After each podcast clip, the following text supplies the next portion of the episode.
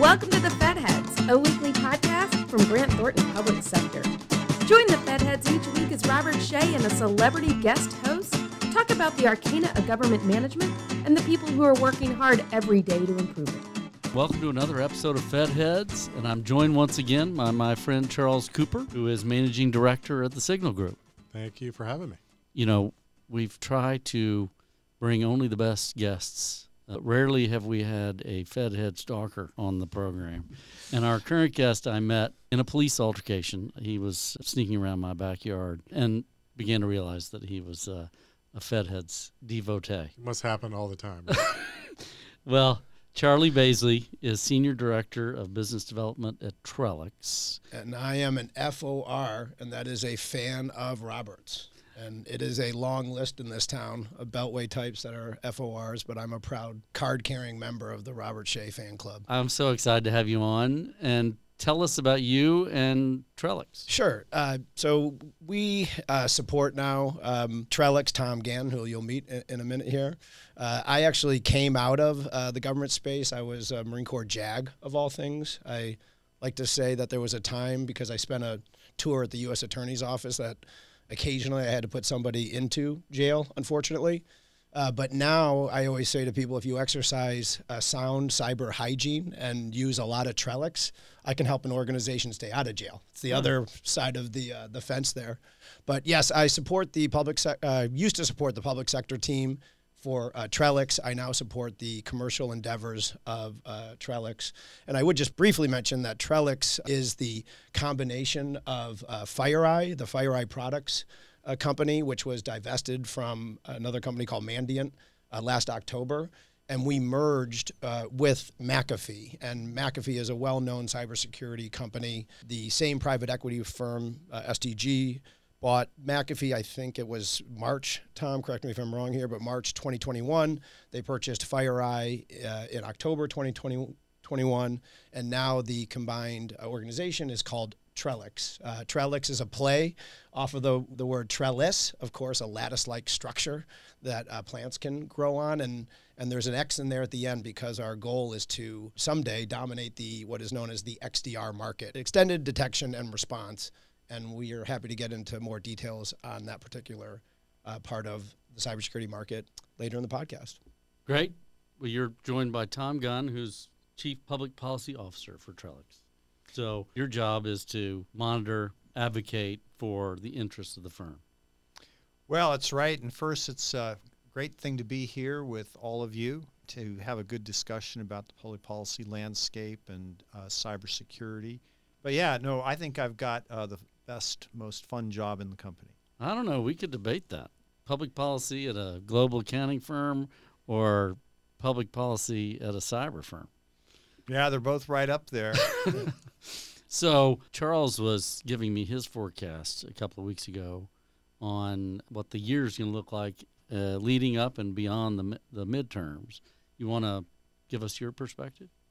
Well, I think that on Capitol Hill, we'll have still some congressional hearings. We'll still have some focus on a few areas of must-pass legislation, such as the budget, such as the NDAA, things like continued focus on the Ukraine and others. But for the most part, I think most members want to get back to their districts, get back to their states, to get back to the business of getting reelected. And obviously, it's a midterm election.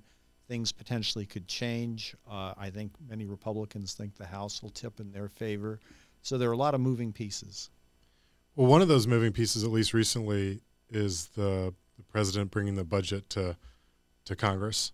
And in looking at it, it was really interesting to see all of the funding, not only sort of specific to some of the traditional agencies that focus on cyber, but really a whole of government approach. I'm curious, as you look at the funding landscape around cybersecurity, is it good? Are we trending in the right direction? Are there gaps that we need to sort of focus on? Well, overall, I'd give the administration very high marks. They've taken a whole of government approach to cybersecurity, which makes a lot of sense. They've empowered CISA further with additional authorities, additional budget, and they've put pen to paper on executive orders that are driving change. And I think the other thing that's important is agencies that are sometimes overlooked say the FDA and others are also getting additional focus on cyber.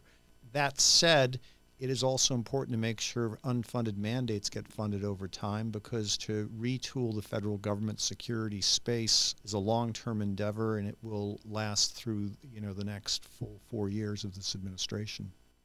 Charlie or Tom, either one of you, you've watched, you know, where government's investing in this space. Anything changed over the last several years in how the government is investing to shore up its protections? I think the executive orders are definitely the key roadmap in many ways. The administration's put a great deal of focus on zero trust architectures to kind of change the security paradigm. They've put a great deal of focus on EDR, making sure that civilian agencies can better understand the threat landscape, start to respond to them, and take action. Those would be a few examples. Well, again, someone that came out of government, I have a particular appreciation for the national security aspect of cybersecurity, and it's just such a difficult problem that the government's trying to solve as well. David Sanger is a well-known journalist, does a lot of coverage around cybersecurity for the New York Times, and the title of his most famous cyber book was called The Perfect Weapon. And then there was, I think, a Netflix or an HBO show done about the book. Netflix again.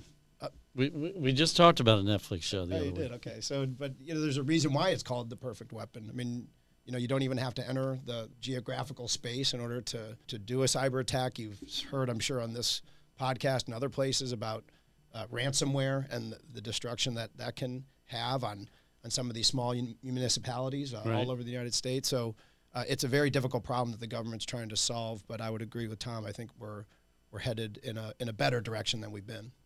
Well, Charlie, you sit sort of in an interesting place where you've done work for the public sector. Now you're sort of more on the commercial side.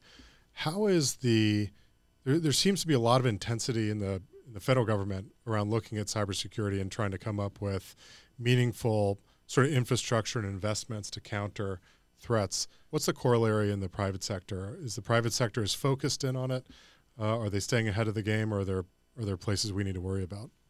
Well, I'll give a lawyerly or a recovering lawyerly, it depends type answer. I mean, it does differ by vertical. Like the financial services vertical, as an example, they do make just big time investment in cybersecurity. And some of them, I mean, they have very professional cybersecurity programs and staffs and expertise, best in breed across the brand, across their entire program. And do a great job. There are others out there that they need a lot of help, and particularly you talk here about smaller, you know, mid-sized type companies that just simply don't have the resources or the people or the expertise to really do the job. And I don't want it to sound like a commercial, but that's where a company like Trellix could step in and help some of these smaller organizations elevate their cybersecurity game. Yeah. We talk a lot on the program about trust in government, and it seems to me that there's a lot of fear and rumor that drives people's response to cybersecurity. And then the government official statements. Government's trying to take a more active role, at least it seems to me, in helping industry, others really navigate the cybersecurity space. What's a real threat? How should they respond? Do you see increasing trust in the government's role here? Or could it do more? Well, I think overall, enhanced trust has definitely developed over the last decade. And I think that is because the reality of the threat landscape, the fact that cybersecurity is a top-line issue for government and organizations really has broken through. And from that, you get a greater context, greater opportunity for that kind of trust with governmental institutions. You know, back 10 years ago, you would talk to some policymakers or different private sector actors, and the question was, well, how big of a problem is cybersecurity? You don't hear that today. So with DHS and other organizations in play now on cyber, they have the opportunity to address a legitimate concern, and that drives trust. And you mentioned zero trust. That's the government's buzzword and how they ought to approach cyber to some extent. Do you want to talk more about that? Well, sure, and I'm sure my colleagues will have perspectives on zero trust too. Look, first, zero trust is first and foremost an attitude. It's an architecture. It's the idea that there are many points of access into an organization, and there are many different entities or individuals that have access to an organization, and credentialing, access controls so that only the right people in the right time can get to the data that they have the right to get to. To get all that done, you really have to take a very big architectural point of view as compared to kind of a point solution, which, you know, Charlie, you've seen the failures of that many times, I'm sure. For sure. And I have to laugh a bit here. I'm thinking of a pal at DHS who I know from my gym, actually. But he says that, you know, vendor after vendor comes in and says zero trust is not a one solution problem. And yet everyone says at the end of the meeting, but you need to buy ours. So, you know, it's one of these difficult, again, problems that's going to take a lot of effort from the private sector, of course, those on the government side, and working together because it's, you know, it's complex. I'm curious, you know, we're hearing so much about the emerging threats. We obviously, with the situation in Ukraine, I know you all have published some work about what's going on coming out of Russia and other places. The ransomware situation seems to be impacting some local communities at an increasing rate. I'm curious, where and how should the government sort of prioritize what they're focused on? It seems like it's tough to hit everything at one time, but well, ransomware is top of mind for the government policymakers right now for sure. Certainly from the White House, they've put a lot of focus on it. Just this week, the Senate Homeland Security Committee just issued a major report on ransomware, really detailing the problem, detailing the degree to which cryptocurrencies are used to execute ransomware capers, the need for enhanced information sharing between the government and the private sector, and the need to really get down to brass tacks and implement that incident reporting piece of legislation that's now become law. So I think we're seeing a good focus on ransomware now because so many innocent entities such as schools have been so terribly impacted. Well, as hokey as it may sound, too, the Marine Corps has a saying, every Marine a rifleman. And I mean, this is a whole-of-nation approach. I mean, we need to get the average U.S. citizen more understanding about, you know, their own cybersecurity hygiene, as we would call it.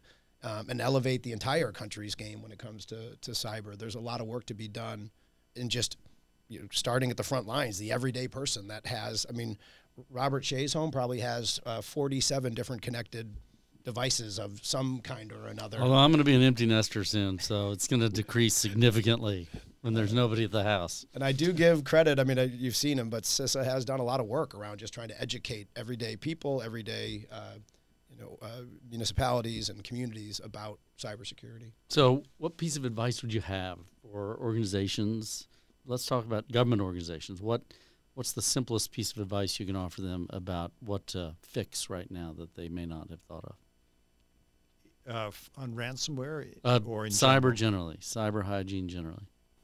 Well, keep up the good work. It takes a multitude of things. It takes a strong strategy. It takes the right leadership. It takes the right processes, an appropriate investment in technology, but it's also about training all your employees so that the good hygiene is done so you don't have your passwords written on a slip of paper under a book that's right on your desk.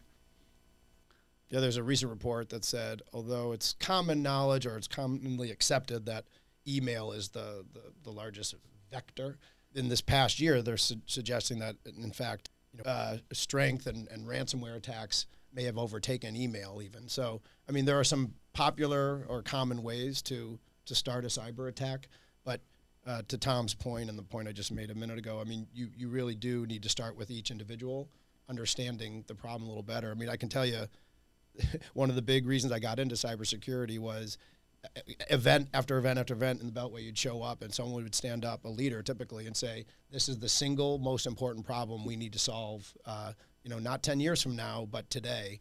And yet here we are, we're still in the midst of it and have a long way to go. But I think we'd all agree sitting around this table, we've also made a lot of progress too. Is money an issue? Is there plenty of money being invested in this, at least at the federal level?